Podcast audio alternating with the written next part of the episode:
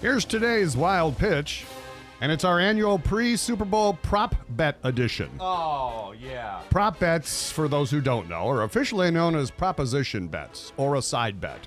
The standard ones are like will the coin flip be heads or tails, or the length of the national anthem. But there are some weirder ones that Ve- Vegas will actually take money on that caught my eye. Like, who will, will they mention first on the TV broadcast? Joe Montana or Steve Young? Hmm. Will Shakira and J-Lo sing in Spanish? Hmm. Will a fan run onto the field? You can bet on that. Hmm. Will MC Hammer say hammer time in the Cheetos commercial? I hope not. All interesting wagers, but here's the one I'm going with. Will any player be arrested in Miami after the game? and I'm betting the yes. That's today's wild pitch.